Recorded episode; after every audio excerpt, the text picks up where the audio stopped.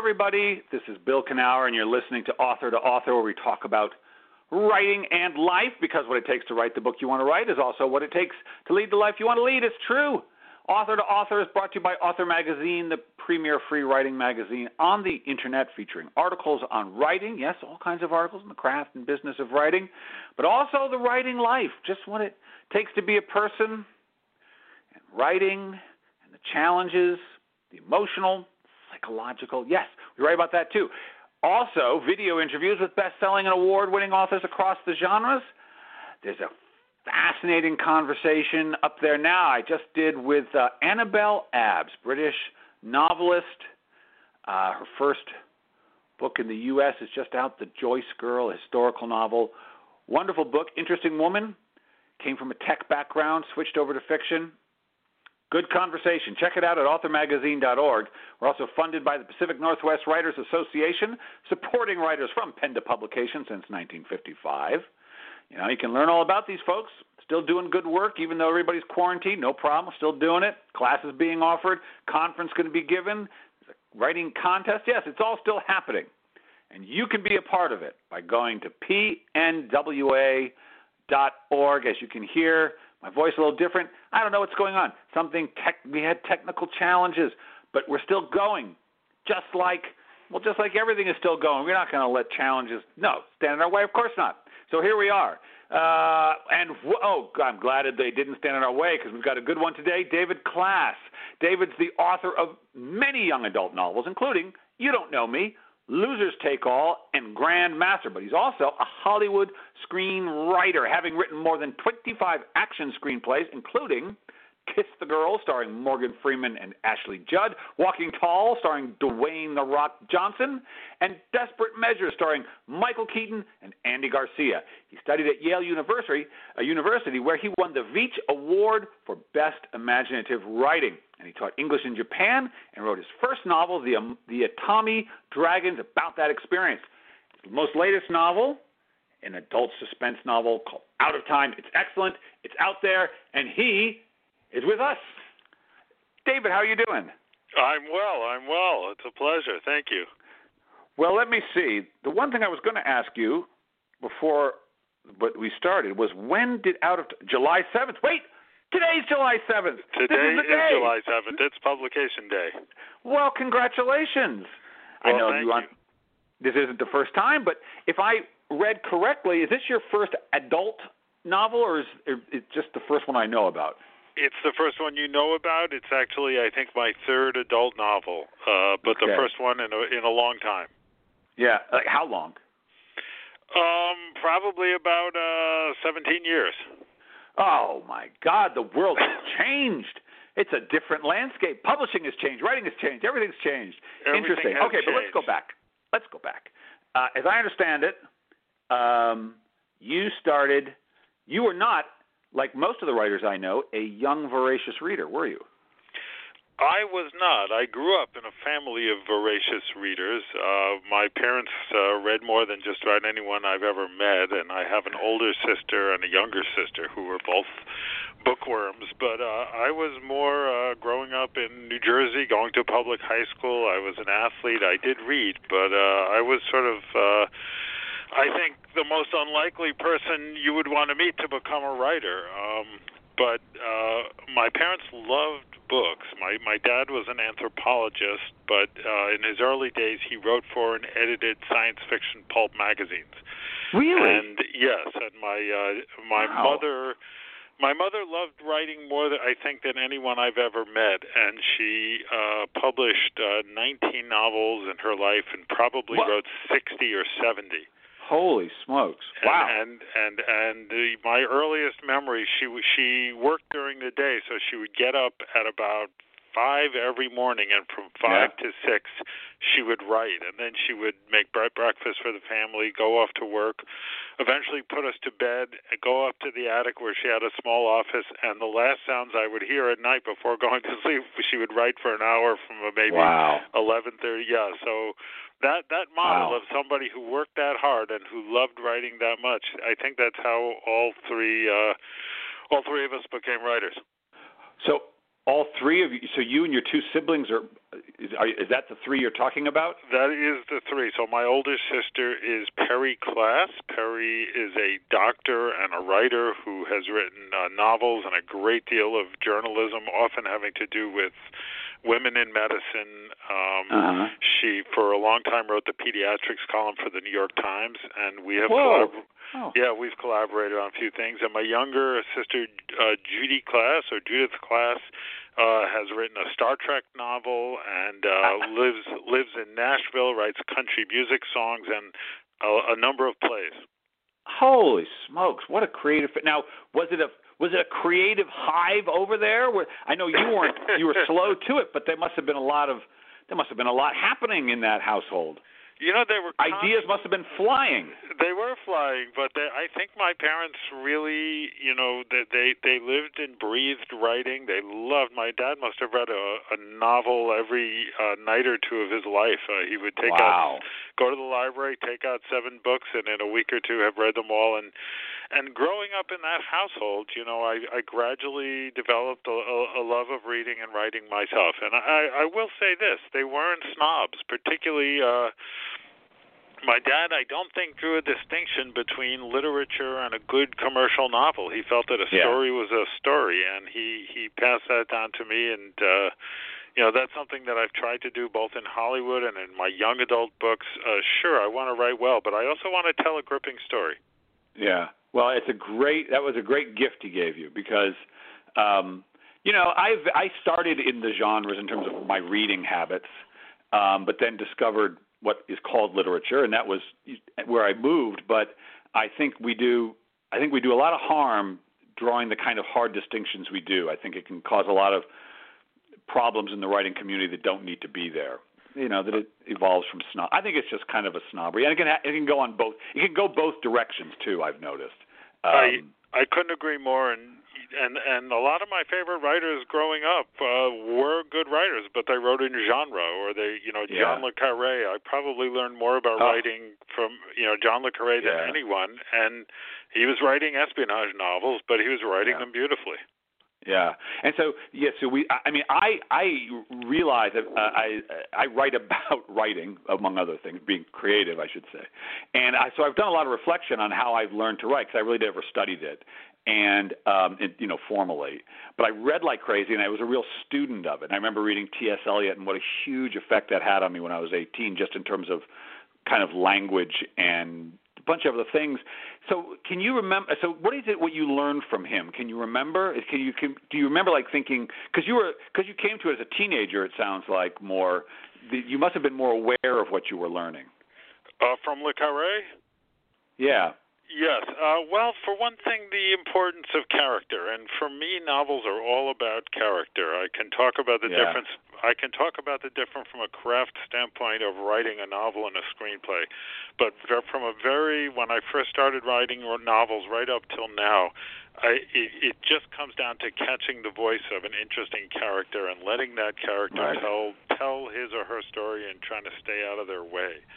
And John Le, Right. John le Carre, in a, in a book like Tinker Tailor Soldier Spy, created maybe 20 or 30 memorable characters. I haven't read the book in in 15 or 20 years, but I can name them and I can remember them, and they Wow. took life for me. And and so that's really what I learned. And uh, rarely do you get to meet your heroes, and rarely do they turn out to be the way you would hope they would. But I got to meet John le Carre. No. And yeah, Really? at at at a friend's birthday party, uh, and uh, I had heard he might be there, and I had uh, an adult book, uh, sp- uh, a thriller had come out, and so I brought a copy inscribed to him.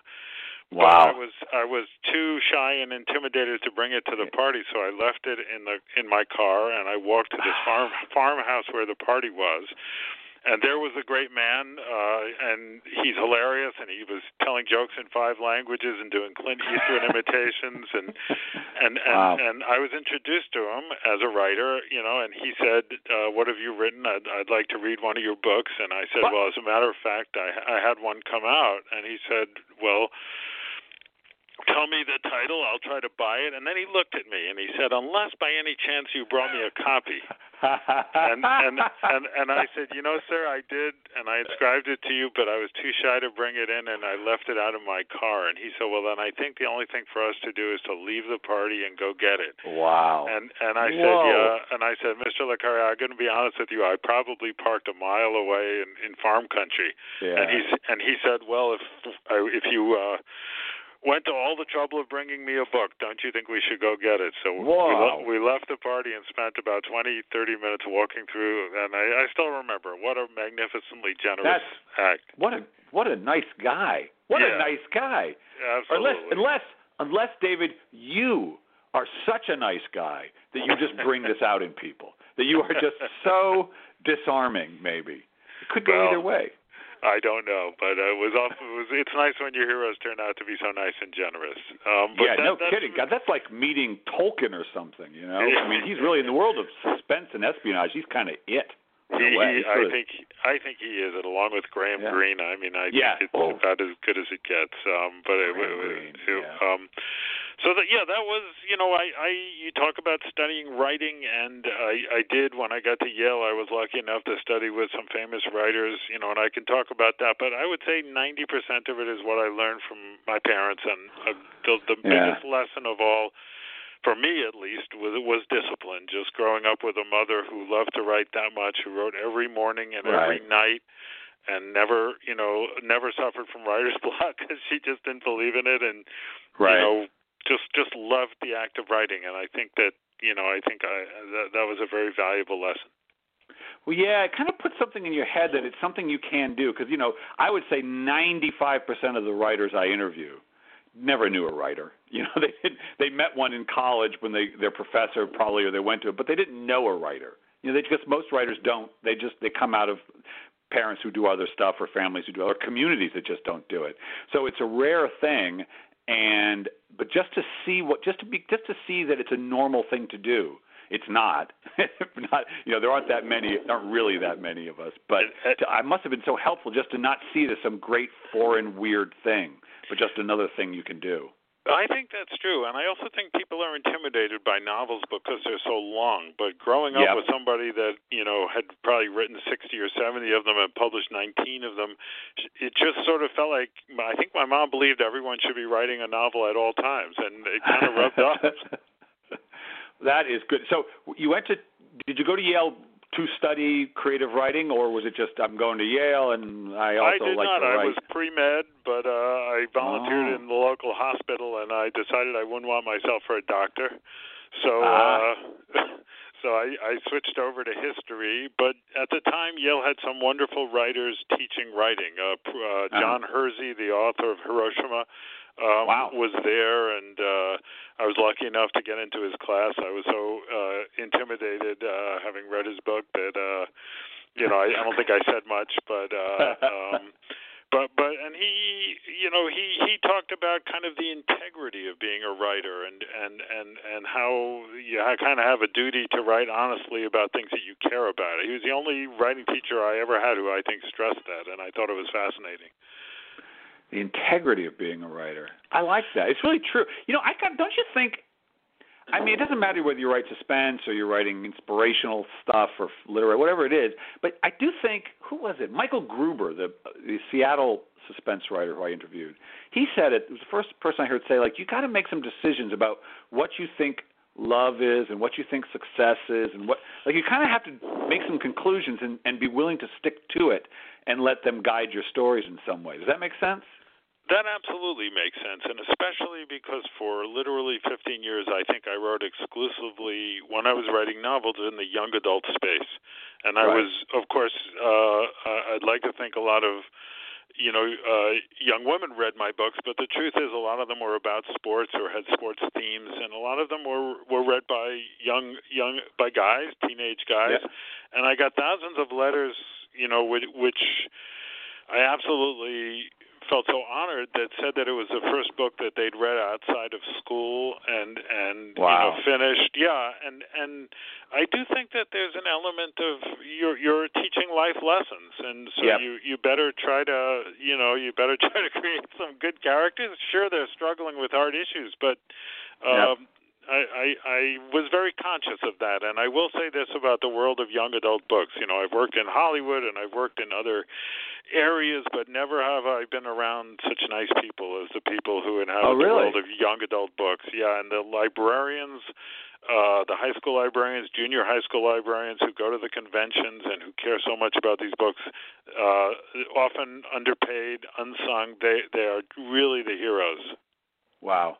Well, you know, one of the things I noticed when I went about people who write for young people um, is you you don't give yourself the luxury of nihilism. I've noticed, like you can't, you really like what adults will tell each other is awful compared to what we'll tell children. Well, I mean, for the most part, except for the really sadistic parents. But you know, in general, we don't want to fill young people's heads with the kind of crap we fill our heads with sometimes. And I do think it brings sometimes can bring out the best, just like being a parent can bring out the best in you. Yeah. I, I think that's true. Although I will say, and I don't pretend to completely follow what's happening in young adult books, but within the last 10 or 15 years, there's been sort of a, yeah. a, a trend towards uh, dystopias, toward books that are right. edgy, toward books that sort right. of cover ground that had been forbidden in that world for a long time, right. for better or for worse. I'm not judging it, but I have definitely seen that trend. Well, it makes sense. It makes sense. So, yeah. so uh, was it? So was your first experiences? So, so the Atami Dragons is your first novel, is it, and you published that novel? That's that's right. Uh, my older sister uh, Perry had won 17 magazines. Uh, they had a national short story writing contest, and she uh-huh. won, I think, third prize, and then remarkably, the next year she won second prize. Wow! And we had quite wow. a sibling sibling rivalry going. So uh, I, I started writing short stories, and when I was 18, I think I was the first boy to ever win the contest. So that wow. was my that was my first published story, and then at, at Yale I, I studied short stories and poetry. But I, I, after a horrible year after graduating in Washington D.C., I had wanted to be a writer, but I really I tried a few novels and I really had nothing to write about. I was working as yeah. a law clerk, making minimum wage, and it was just a terribly tedious year. Uh, I, I I applied for jobs all over the world just to have an adventure, and someone told me about a job in Japan. The Japanese Japan was the richest country in the world at the time. We're talking the early 80s, and yeah, the Japanese yeah. the Japanese government was hiring 800 Americans a year who didn't speak wow. Japanese, bringing them over to Japan, training them for a week or two, and then dealing them out to high schools and offices all over Japan to teach English wow. conversation and I wow. applied. I knew nothing about Japan, didn't speak Japanese. I applied and got the job and got sent to a absolutely beautiful sort of seaside resort city called Atami, and my life just changed from from having a tedious job that was almost Dickensian. Uh, right. making minimum wage to all of a sudden right. being a respected sensei and coaching the baseball team in this wow. Japanese high school. Yeah, and I just love it all. And and and and and so I wrote my first novel uh, about. I think a lot of first novels are very autobiographical, and yeah. mine certainly was. I wrote about a boy from New Jersey who plays baseball. His mom dies, and the father brings the family to Japan to heal, and he's a baseball player in New Jersey, terribly alone in Japan, till he hooks up with a Japanese baseball team. Wow! And I, wow. I wrote and how old it, were you? I wrote it at I think 24, and I wrote it wow. in about Whoa. three magical months. I would get up every yeah. morning at about like my mom, get up every morning at about five and write it from five to six before I get ready to school for school. Yeah. And I finished it, and I'd been reading. I didn't have an agent or you know anything like that, yeah. no contacts but I'd been reading a lot of Hemingway and Fitzgerald, and I knew that their publisher was Scribner's. So I, I had the origami. We had we had a tea lady in our high school who was very good at origami, and I had her wrap it up in this remarkable package, and I mailed it off to Scribner's with a little note saying, "I know this is really strange, but here's my first book." And uh, three weeks later, I got a, a letter from them that they were buying it. So that's how it started. No way! Yeah. Oh my God! So that's, that, that's you know in the '80s though you I mean the '80s is that's prime time. You would have needed normally you would have needed an agent, but look at that. What chutzpah? What chutzpah? Yeah, You- it worked out. It worked out. But if if you if I can just finish the story because it's kind of interesting. I was going to go to law school, and uh, at the end of two years, I had learned to speak some Japanese and had a wonderful time. But it was time to come home. I was all set to go to law school, and on the night that I turned 25, the uh, teachers from my high school took me out for a surprise birthday party, which meant getting me really drunk. Right. And I, I staggered up the hill to my apartment, and the phone was ringing, and I picked it up, and uh, a voice asked in English if it was David Klass, and I said yes. And she said, "Well, this is Hollywood calling. We're optioning your book, The Atami Dragons."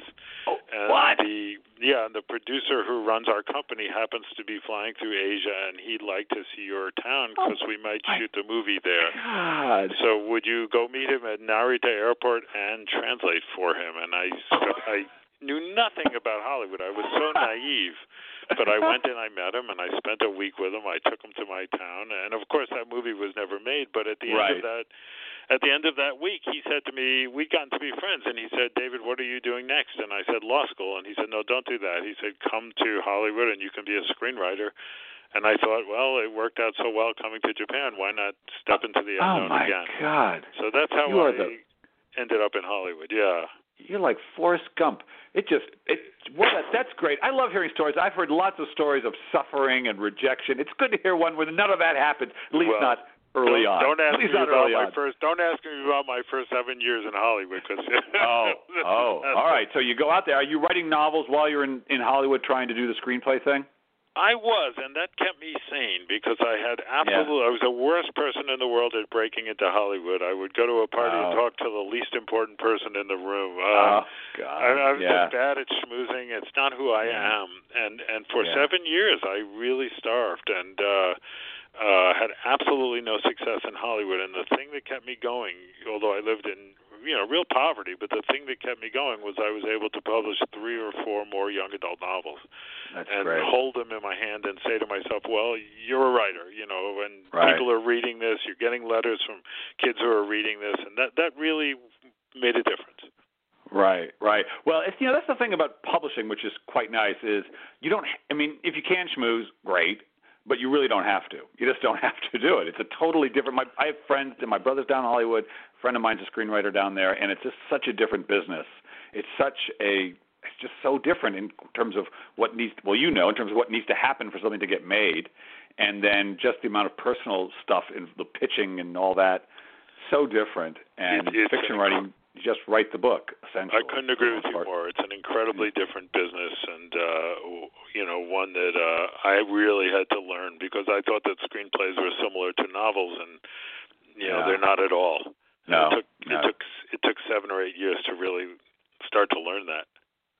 You know, uh, I, I want to talk a little bit about Out of Time because I thought that so it's a an interesting premise in that it's a it's a suspense uh, a novel, but you've got a I think it's a really interesting premise actually because given the time, um, I, I don't want to describe it. Why don't you do it because you probably do a better job than I do. You probably had to do this. Well, Maybe not. I, I- don't know. I'll I will try. I can tell you sort of how I came up with it. Uh, but basically, uh, there's a, a eco terrorist uh, nicknamed by the press uh, Green Man, who is uh, on a mission. He is. Uh, He's struck six times. Uh, when the book starts, he's, he strikes for the sixth time and blows up a dam. And he's choosing targets that uh, call attention to different things that are harming the environment uh, Right. because he thinks that the Earth is because of climate change is uh, almost reach a po- almost has almost reached a point where it's you know can, cannot be saved, and that he's Right. trying desperately to call attention to these things, and he's actually moving the needle in a Right. in a very charged sort of political climate. Uh, and the entire book is it starts with his sixth attack on the dam, and then it builds to his seventh attack, and he's going to attack one more time, a very big attack. I won't say what he's going to do, Right. and then he's going to stop because he has a family who he loves, and he knows that there's a manhunt for him that's the largest manhunt in FBI history, larger than the manhunt for the Unabomber. He knows that eventually he'll make a mistake, and they're getting closer, and he wants to just stop and go away and hide with his family. and tracking him down. And and I had Green Man at the beginning. The night I sat down to write the novel, I sort of had that. I can talk about where right. it came from, but I that was uh, something that I had. And the first night, without really knowing where the book was going, I sat down and wrote the chapter where he blows up the dam, and I had his voice and I knew who he was. But in order to write the novel, I needed a second character, and I didn't have that, and that kind of came to me. Uh, and it's the character of Tom, a young, yeah. nerdy FBI agent who's absolutely brilliant and intuitive, uh, and he's hunting Green Man down brilliantly with the obstacle that he also sort of is an environmentalist, and he's right. coming. He's coming the... to coming to believe that Green Man may actually be right, and if he catches right. this guy which he's sworn to do, uh, somebody who's killing innocent people, he may actually deprive the earth of its last chance.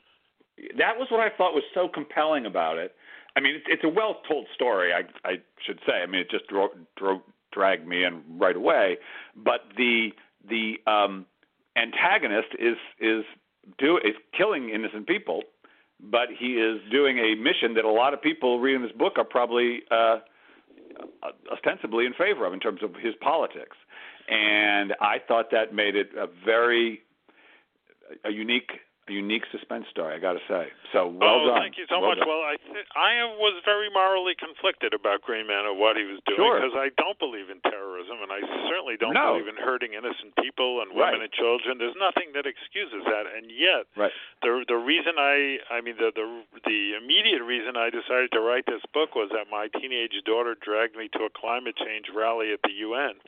Oh and, wow and yeah, Greta Thunberg was there, and they were giving oh, oh speeches. Oh, wow. And, and wow. their message, delivered passionately, was: "You have betrayed us. You are bequeathing to us a, a damaged and possibly doomed Earth." And and right. I kind of agree with that. So you know, right. if there's a way to save it, don't we have to take it? And so I, right. I was very very morally conflicted in in writing the book and in writing about what Green Man is doing, and that that may be some of that you know charge that that that conflict actually adds to the book. I think it adds it to it because sometimes the things that suspense novels can suffer from is a little too much black and whiteness.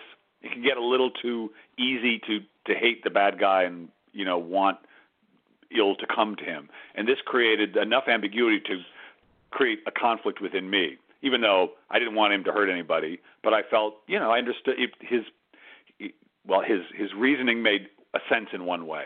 And so I thought it was very, very. I want clever is not the right word, but I thought it, it was. It you stumbled on something that really worked. So well done, David. Oh well, thank you so much. It's very kind of you to say that, and that's what I was trying to do. And both the uh, both Green Man and the FBI agent, in some way, are I think partly reflections of either who I am or who I would like to be. Right. Well, that's often the case with fiction. I find I tell my students all memoir is fiction, and all fiction is to some degree memoir. I think a little bit. A little oh, bit. I love that. Yeah, well, I think it's true. I think it's true. It's been my experience anyway. All right, well, so it's out. It's out today, and I assume you're just, I don't know, you're going to do anything virtually besides stuff like this? You're going to try and do some like bookstore, virtual Zoom bookstore stuff? There are some plans, but uh, no, nothing definite yet. But there there are some plans, and one big one in particular. But you know, uh, okay. um, there, there I think there was going to be a lot of publicity, and with my usual good timing, I wrote my best book when there was a pandemic going on. Right. Um, I can't feel sorry for myself. A lot of people are giving up and giving up far more than I am, and you know, jobs, yeah. careers, lives of loved yeah. ones. So we'll just press on. Um, but but yeah, there is there is some stuff planned, and um, the book has had this book has been a dream so far. It's it's sold to maybe eight or nine foreign countries, wonderful publishers, Great. and Great. most excite you know most excitingly, it it sold to uh, Netflix, which is now they're now Oh. developing it as a movie. You know what? It's so funny because I watched the Unabomber thing on Netflix. Did you, I don't know if it was on Netflix. Did you see that miniseries about the Unabomber? It it, it it it was on Netflix, and I did see some of it. Yes. I thought it was very good, uh, and I got kind of hooked. I don't know, and I and as I was reading, I thought, man, this would make a good Netflix thing. So you see, I, You were I right. Should, I, I was right. That's well, congratulations. I would love to see. I hope they hope it actually happens. Well, thank you. Uh, unlike the Unabomber, they're developing it as a as a feature, as a big feature movie. Well, that is Um, so cool. so- Congratulations. Are you well, going to write thank it? you. I'm sorry. Yes, I, I, I I've always said that my dream as a writer was to be able to write a novel and adapt it into a screenplay, and I'm getting finally getting the chance. So if I screw it up, I have no one to blame but myself. well, I look forward to it. I look forward to seeing it, and oh, uh, well, that's thank you so that's fabulous. Well deserved. Okay. Well, listen, I'm almost through with you, but not quite yet. Uh, uh, well, first of all, if people want to learn about you, where's the best place? Is it, is it davidklass.com? Do you have a, just a basic website? Uh, I am a bit of a luddite, and I I oh, do not. No. But there's a lot on me, uh, both through my uh, agent Aaron Priest, uh, and I should. Oh, Aaron I Priest. Okay.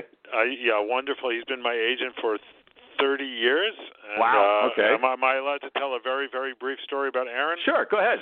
Well, you know, my, my mom got up to 19 books, and when I reached 19 books, I was going to stop to honor her memory, and uh, so All I didn't. I didn't write another book for five years. And about a little more than a year ago, Aaron was in town. He's a wonderful agent, and he took me to lunch and he said, "When are you going to write me another book?" And I said, "You know, Aaron, uh, I got up to 19, and my mom, you know, passed away having written 19, Right. and to honor her memory, I think I'm going to stop." And Aaron uh, said, "I knew your mother. She would have wanted you to write 20."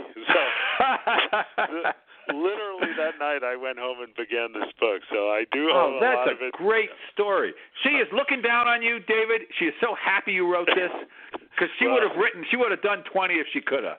Uh, you know what? I think Aaron was right about that one. Um, so you- Absolutely. yeah, yeah. So uh, I'm sorry. Your question was about. Well, okay. Well, here's my real question. Here's my. If they want to find you, they can find you. But here's my real question. Yes. I want you to finish this sentence for me. If writing has taught you anything, it's taught you what? Uh, to tell the truth. Uh, Yeah. And yeah, uh, and and and and the strange thing for me about writing, if I can articulate this, is is unlike screenwriting, which is you know. Uh, uh, for me about structured conflict and I write from outlines and I know Yeah. uh, especially if you're writing for the studios and I've written 40 I think action movies for the studio so I've done that a lot and they want to know beat by beat what's going to happen Yeah. uh, Yeah. bef- before they pay you, you know, to to do it. But but when when I write a novel, and the better the novel is, you know, the more this is true. I don't know what's going to happen. I Yeah. I just latch onto a character, and I let that character tell the story. And maybe there's something that I want to say, but I don't try to impose myself on that character. And it it the word I guess is magical. It's just Yeah. you know and and and and boy do I love that. Uh, Yeah. and, and and frequently um, in my best novels, like You Don't Know Me or maybe this one, I didn't know where they were going. Yeah. I, I, Yeah. And yet I, I just sort of followed, and if I tried to impose myself, it was almost like the character would say to me, "David, get out of the way." Yeah, that's right. That's when you know. That's why I tell my students if the characters are telling you to shut up and get out of the way, you're doing it right. That means that you've got a real character there. I could Well not agree done. with you more. I could not agree with you more. Yes. Yeah. Well, that is fantastic, David. It's been a real pleasure talking to you. You're a great guy, and and, and uh, you've written a great book, and uh, I wish you all the luck with it. I'm Um, sure it'll do Bill, just fine. Uh, th- th- thank you so much, and uh, what an honor, you know, to talk to you. And you know, you're you're you're so wise about writing, and uh, um, th- this book, Out of Time, is dear to my heart. Thank you so much on the day of publication for giving me Oh. a chance to talk about Oh, it. my pleasure, David. My pleasure. Take it easy. Bye bye. Bye bye. Yes, people, tell the truth. Tell the truth. It's you know, it's enough. It's enough. I had to learn that myself. The truth is enough. Don't have to go more than that. Okay. Well, listen, this has been a lot of fun. Thanks for putting up with my scratchy telephone voice. Hopefully next week I'll be back with my melodious microphone voice. Until then, thank you to my producer RJ Jeffries and go out there you all and find something you love to do and do it.